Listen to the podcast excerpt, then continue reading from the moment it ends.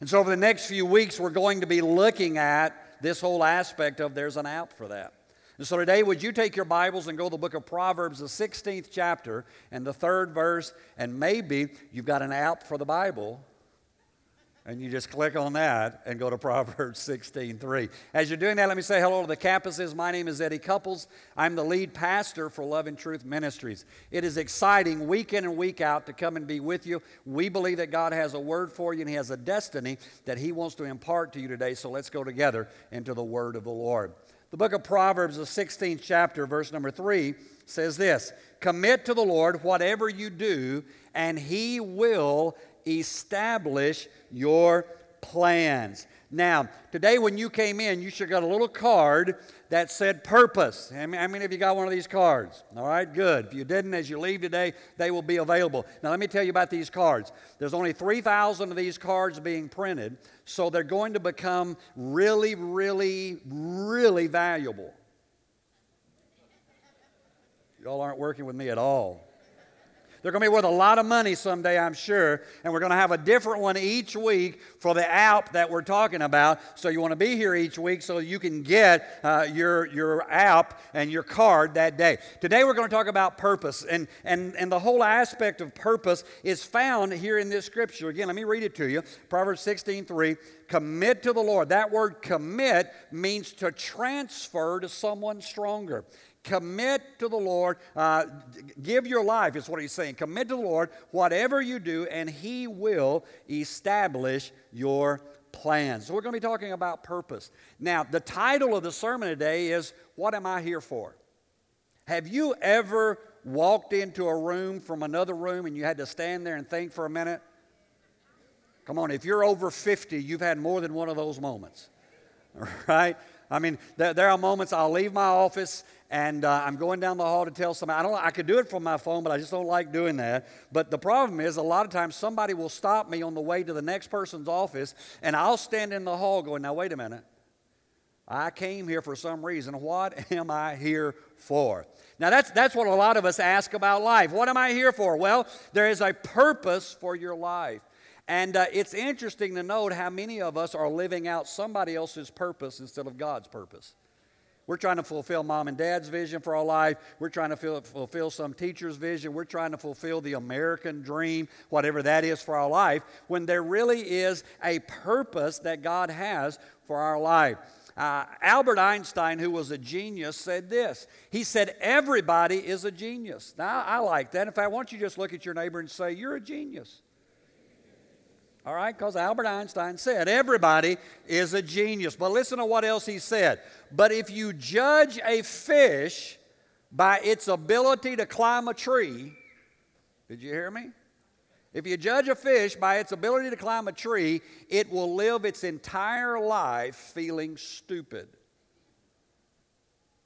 Now the problem is is that a lot of us are living out that which we are not called to do. That there's a purpose and, and we're called to be a fish in the sea, but we're trying to climb a tree. And because of that, we continually struggle with this thing called life. And, and so the book of Proverbs kind of gives us some insight that I want to take today and, and look at to try to help us. Look there in the first verse of that 16th chapter. Here's what the Bible says To humans belong the plans of the heart, but from the Lord comes the proper answer of the tongue. Now, now that's a great way, great thought there. To humans belong the plans of the heart. Now, here's what I want to tell you God does not want us for our abilities. I'll let it sink in. God, you say, well, God ought, God ought to be glad I'm, I'm part of the kingdom because of my abilities, what I'm able to do. God doesn't want you for your abilities. God wants you so that He can mold you into His image, so that He can make you like Him, so that He can make you what He wants you to be.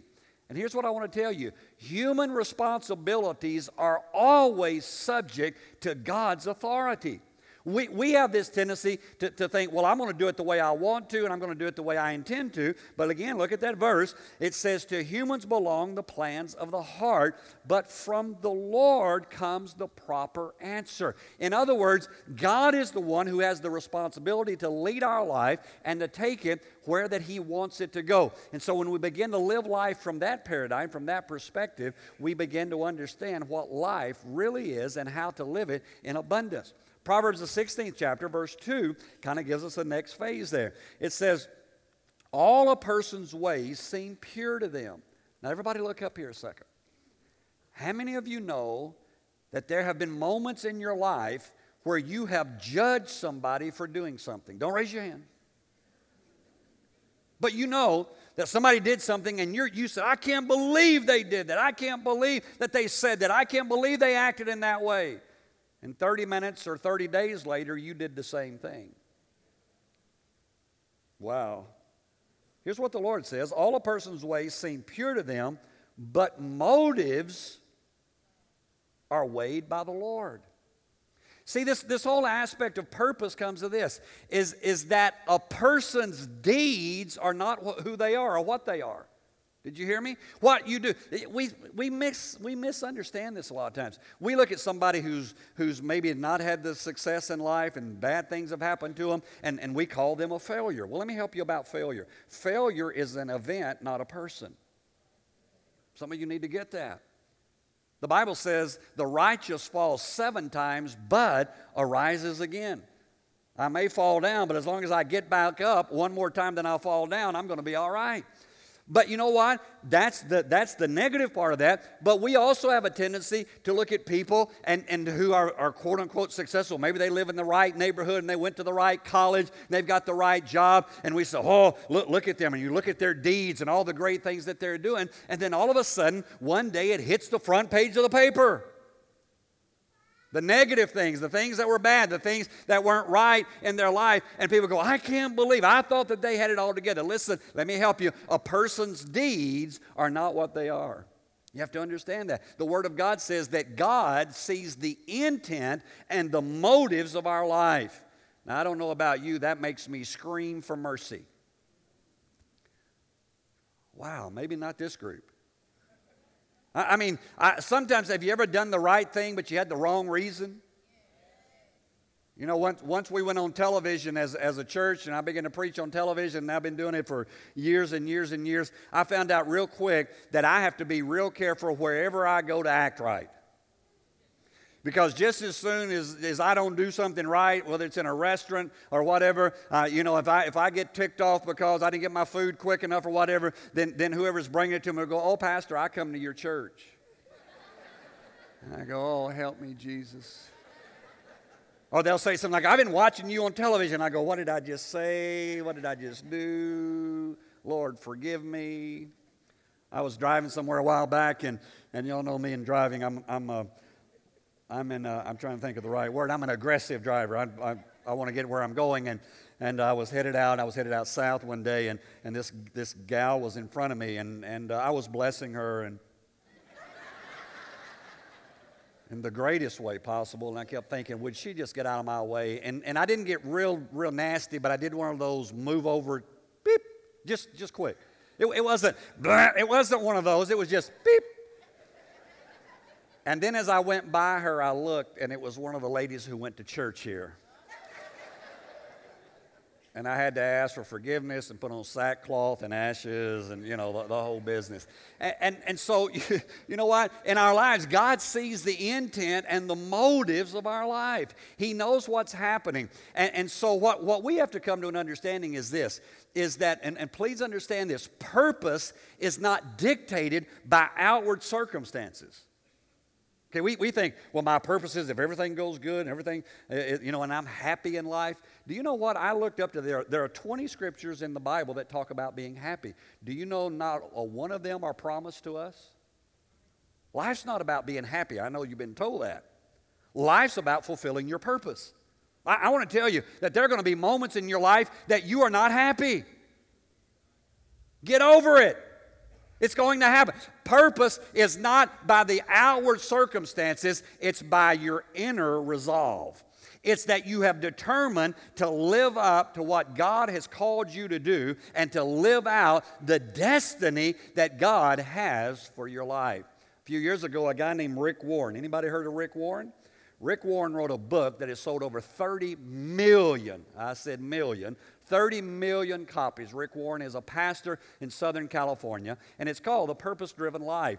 And it is about the purpose that we have been placed here for. And it, it became such a, a hot commodity that literally people who never darkened the doors of a church said, I'm looking for purpose in my life. How do I get there? And Rick Warren just laid it out so that we would know how to live life on purpose and to fulfill the purpose that God has for us. So I want to give you five things this morning uh, in fulfilling your purpose and what it is that God has called you to do as an individual. Number one is this we were planned for God's pleasure. Now, now you say, well, Pastor, that sounds interesting. I was planned for God's pleasure. What does that mean? Well, do, do, you remember in the book of Genesis, Genesis 1, 2, and 3, where it talked about that God created the heavens and the earth and He did all these great things, but then He placed man and woman in this garden. But you know what God did every day in the cool of the day? How many of you remember? What did He do? He came and He walked and talked with Adam and Eve. Why? Because God, listen to me, God took pleasure in spending time with Adam and Eve. Now, the word, if you want just a one word phrase of that, it's called worship. See, we were created to give worship to God. But our problem is, from our perspective, we think worship is what we do when we go to church and we sing songs, or we might lift our hands if we get really aggressive, we might clap our hands, or we might even say amen when the preacher is preaching. Amen. Thank you. I was kind of hoping for some. All right. And, and, that's worship. Well, that is part of worship. But you know what the Bible says? The Apostle Paul said this. He said that we worship the Lord by presenting our bodies as a living sacrifice, holy acceptable unto God. And then watch how he closes this in the NIV translation. He says, which is your spiritual worship. When you live your life as a sacrifice unto God, it is worship unto the Lord. You know what worship is? We, we've misunderstood worship. We made worship religious. Worship isn't religious, worship is expressing your affection to God. That's all worship is. Lord, I thank you. You know what? I believe on those days when God came down with Adam and Eve, I believe that Adam and Eve just say, Lord, we just want to thank you today. You know what? We got up this morning and the temperature was just right. No, you missed it. Have you ever, have you ever tried to, to regulate the temperature in a building with 800 to 1,000 people? I, I watch it week in and week out. I got somebody over here fanning. I got somebody else with a coat on. When they start pulling in the polar bears, I know we're in trouble. All right? And, and, but, but you know what? In that environment, the temperature was exactly right because they were in paradise. They got ready to eat that day. Guess what? They got exactly what they wanted. I don't know what it was. It was manna. What is it? I don't know what it was, but they got exact. And, and so they're just expressing, God, we just thank you. It, it is so good to be your child. It is so good. And then they messed it up. How dumb can you be? But you know what? You can live in that same relationship. The Word of God says that what Adam and Eve gave away in one garden, Jesus restored in another garden. And you and I have the same ability to receive from God daily what it is that we want. Our problem is, is that a lot of times we mess it up. But you know what? Here's what's wonderful about God. If you'll focus your attention on God, He will receive you right where you're at. That's what worship is. Worship is focusing on the Lord, just living my life, not in perfection, not that everything's right or, or, that I've got this great. It is just living out my purpose day in and day out, using my abilities for God and doing what I am called to do. And as I do that, my purpose is being fulfilled and God receives worship. The second thing that I'm placed here for, the second purpose of my life, is that we were formed for God's family. We could have sung this morning, We Are Family. I got all my sisters with me. Right? We, we're, fa- we're all in this, the, the Bible, time and time again. In fact, do you know this? That God instituted the family 4,000 years before He instituted the church. God is about family. But he's not just about the ethereal family out there or, or maybe just the family that you're with. God is about this thing called the church family. Again, if you want a one word there, he's about fellowship. That, that's, that's what being part, we were formed for God's family. It's about fellowship. And you know what fellowship is? Here's what fellowship is fellowship is living in God's family. Living in God's family. Now, let me ask you a question. You ready? Let me ask you a question. How many of you have ever been to a family reunion? Come on, hold your hand up. Looks like most of us. How many of you were kind of wondering about some of those people? It's like, who are they? And they're weird. The problem is, some of them were looking at you, probably saying the same thing. It's, it's interesting to me how often people use the excuse for not becoming part of a church family because, well, there's, you know, there's just people down there I, I don't understand, I can't get along with. And, and the one that I always like is when people say, tell, tell me, Pastor, I used to be part of a church, but there's hypocrites in the church. And I always just want to look at them. I don't because I'm trying to be nice and they might have seen me on television. And, but, but I want to look at them and say, come on down. One more hypocrite won't hurt us. you know, it, it's that, really? You're going to let a hypocrite be more plugged into the family of God than you are? Come on, let's, let, let's understand that no matter what the family dynamics are, there's going to be some people there that you just kind of look at and go, well, I don't know about them, but it's okay, and uh, it's, it's all right. God loves them, and I'm going to love them too. In fact, you know what I found out? That I can love people that sometimes I don't like. Ever, found, ever, ever thought that? I, I, I love you, but I don't like you right now. Right? And, and that's part of being part of the family. It's part of, uh, of the relationship together that we're called to do. It's, it's that whole aspect of working together. I guarantee you that if you have a job and there's more than one person besides you working there, and even if you're by yourself, there's probably some days you don't get along with you. But if there's more than one, I promise you there's going to be some conflicts, there's going to be some things. But you know what the Bible says? The Bible says iron sharpens iron. And it's talking about a relationship. It's talking about two people coming together and they sharpen one another. But here's what I want to tell you when iron sharpens iron, there's going to be some sparks that are going to fly. It's okay because God's called us to be part of a family together. That's part of the purpose of my life. Thirdly, we were created to become like Christ.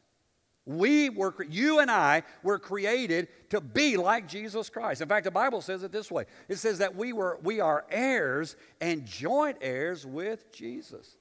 Again, if you want just one word, it's the word discipleship. We are called to be disciples.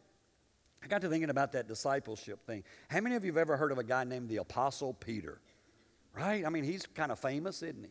I mean, there's, there's one whole group in, in uh, the religious faith that, that believes he was the founder of their whole church. Uh, so, I mean, he's a pretty important guy. And, and, and yet, have you ever read about him? No, come on. It's, it's in the Bible. I can read it verse to verse if you want me to. Do, do you know that, that he's kind of one of Jesus' right hand guys? But he's got some issues, doesn't he? I mean, he's kind of got a temper, doesn't he? He kind of said, in fact, next week we're going to help him out. Next week, we're going to talk about an out for anger. I, I know you don't need that, but there's somebody in your family that needs it, so just bring them, all right? All right? And, and, and so there, there were moments in, in the Apostle Peter's life that he reacted. In fact, there were moments years later that the Bible says Paul said about the Apostle Peter, he said, I withstood him to his faith, to his face, and the contention became sharp. In other words, we just got down to business. We, we, we but, but the, I mean, the Apostle Peter, can, can you imagine that you've walked with Jesus for three and a half years and you still want to kill people? No, you missed it. You read the Holy Bible. This is the Holy Bible. It is a Holy Bible. But have you read what happens in the Holy Bible? They show up to take Jesus. Peter pulls out a sword and he's going to kill the guy. Now, I've had some, some interesting staff members through the years. But I've never had to tell one, hey, put that 357 up. You're not going to shoot the Saints today.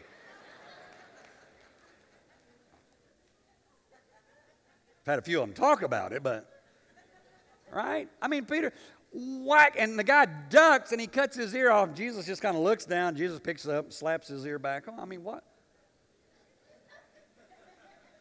It really is in the Bible. You know, the Bible, you'd learn a lot if you read it. It it's all in there.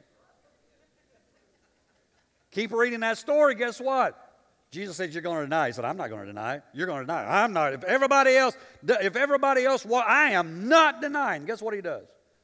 He denies three times. He even throws in a few choice words, doesn't he? He starts cussing. That just made some of you feel better. Because if the Apostle Peter can, you think, well, I'm not going straight to hell yet, so still working on it. I'm trying to get better. I'm trying to make things right in my life. You know, you know what's interesting about Scripture is that 50 days after the Apostle Peter has this total meltdown, he stands and preaches the inaugural sermon to the church and the church is ushered in by this guy who is still trying to get his act together. That's what discipleship is. Discipleship is becoming like Jesus, it's developing the habits for life.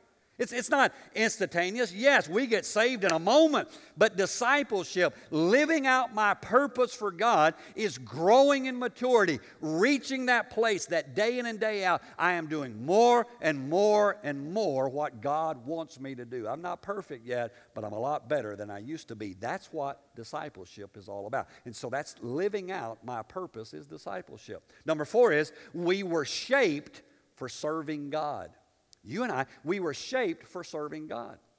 Now, again, that, that word there, if you want just one word, it's called ministry. Day in and day out, I am to live my life to serve God.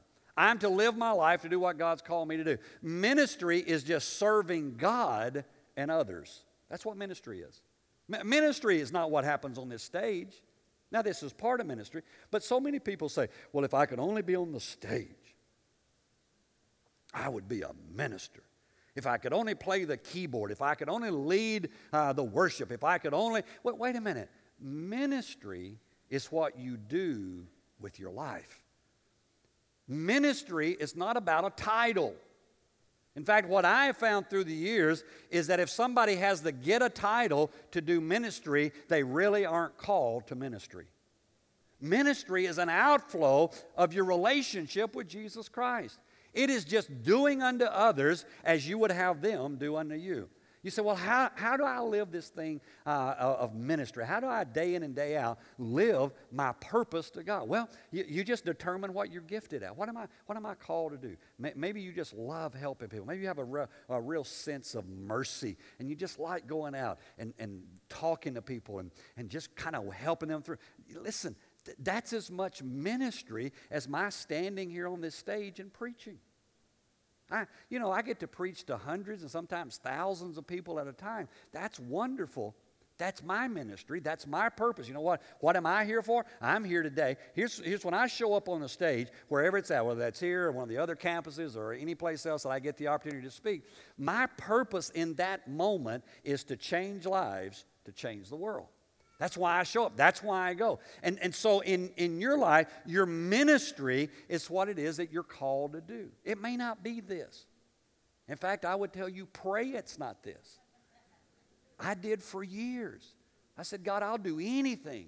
I don't want to be a preacher. I grew up in a pastor's home. I grew up in a missionary's. I knew all about preaching. I said, let me be a good businessman, make lots of money. I'll pay double tithes, whatever you want me to do, but just don't make me preach. Guess what? He didn't listen. He said, This is your purpose. Now fulfill your purpose. You know what? God gave me a gift, and, and with His help, I've been able to do that over the past 35 years or so uh, in ministry. It, it's, it's that whole process of just following the dreams that God places in your heart. What is it that you really, in those secret moments, that you desire to do? I'm not talking about negative things. I'm talking about I'm talking about those things that would be a blessing to somebody. I'm talking about those things that would change somebody's world. What is it that God has placed in you? See, I, I think, and I'll, I'll move on because I don't want to I don't want to mess it up. But I think so many of us have sold ourselves short of what we really could be. We've settled for a job we hate because it's good money. And we know that deep down inside of our heart that God has something for us, but, but we keep holding back. Well, you know, I got this job or I got this situation or I got, and, and yet God is saying, I've got much more for you.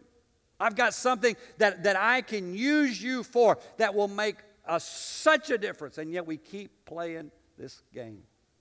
Listen, I want to challenge you today. Find out what it is that God's gifted you. What are the dreams that God's placed in your heart? And begin to the best of your ability to live that out. Don't let the circumstances, remember, don't let those outward things keep you from fulfilling what it is that's inside of you. You say, Well, Pastor, I don't have the education. Well, get the education. Well, I, I don't have the skills. Well, learn the skills if you, whatever it is. Let, don't settle. I'm passionate about this. I want you to hear me, and, and I'll get off of it. But I, I am so frustrated so often by watching people who have such ability never fulfilling it. We were in staff meeting the other day, and they said, they said uh, what, is, what is the one thing that just frustrates you? And, and I just, before I could think, I, I, we were taking notes, and I just wrote down, I wasn't leading it, I, I just wrote down waste. And, and when they when they came to me, it was my time. They said, What, Pastor? What? And I said, Waste. And they said, Waste. They, they kind of looked at me strangely. They know I got this thing about waste not, want not anyway. Turn off the lights, turn the air conditioners up, you know, those kind of things. Just simple things as far as I'm concerned. And, and uh, I said, Yeah, waste bugs me. And they said, Well, what are you talking about? I said, When I see people's lives, and I know what they could do, and they're wasting that. I said, it's the most frustrating thing that I see. I want to challenge some of you today. Don't settle for second best. Live your life to the fullest potential and fulfill the purpose that God has for you. Let me give you the fifth thing and I'll get off your case. Number five is this we were made for a mission. Now, again, some of you are way more spiritual than this, but there was a movie out a few years ago called The Blues Brothers. I know none of you have seen it because you're way too spiritual. Anybody fess up and say you've seen it? All right, thank you. Uh, there, was a, there was a statement that they made more than once in that movie, and that was, We're on a mission for God. That, that, was, that was part of the dialogue in that movie. Well, I want to tell you something. That's good theology. You're on a mission from God. You, you, are, you were made for a mission. Now, again, one word there is evangelism. Now, we've, we've misunderstood what evangelism is. A lot of us grew up in traditions. I did. I grew up in a tradition where we, we would do things on, on, uh, on periodically, but it seemed like it was forever that we did it. Uh, we would do things on Saturday. Anybody ever gone on a Saturday morning visitation? As church people. Wow, several of you. Well, you, you guys are hardcore. All right, because it's only the hardcore people and, and the pastor's kids that showed up for that. Well, I was a pastor's kid, so I, I never was asked, Do you want to go? In fact, I never was asked about church. I, I never had my parents come to me and say, Son, do you want to go to church tonight? It never happened. They would just go, Church tonight? Oh, okay, you went to church. And then, I, then I'd use that thing, Well, I'm sick. They said, Oh, we believe in divine healing. Let's go to church. what do you do with that one? All right? But Saturday morning visitation is an interesting thing. Some of you have had people knock on your door on Saturday morning. You know how wonderful that is. right? And they want to share with you whatever. And, and uh, that's kind of what we did back in the day. And, and on that day, I would pray. I'd pray hard. I pray harder that day than any other day of the week. I had, I had a prayer. It was a twofold prayer. Here was the prayer. Number one is, God, don't let there be a big dog. Because I didn't want to get bit. Prayer number two was this God, don't let them be home.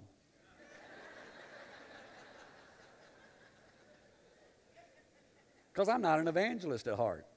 You know, I'd, I'd, I'd take that, I'd want to just put whatever the brochure, the track, whatever. I just want to be able to stick it in the door and say, I covered my block, I did what I was supposed to, but I didn't want any, I didn't want to talk to anybody. And a lot of us have that concept about what evangelism is. Let me help you. Here, here's, here's what it is. And get it, don't miss it. All that it is is sharing God's grace. That's what I'm talking about. Just sharing the grace of God. You know what it means to share the grace of God? Listen to me. It means loving others more. You say loving others more than what? That's exactly right. Loving others more than anything. You know what's happening in the church is that we've misappropriated that. We've lost that. Uh, we, we think, well, we'll love you if. And yet Jesus came to love us as we were.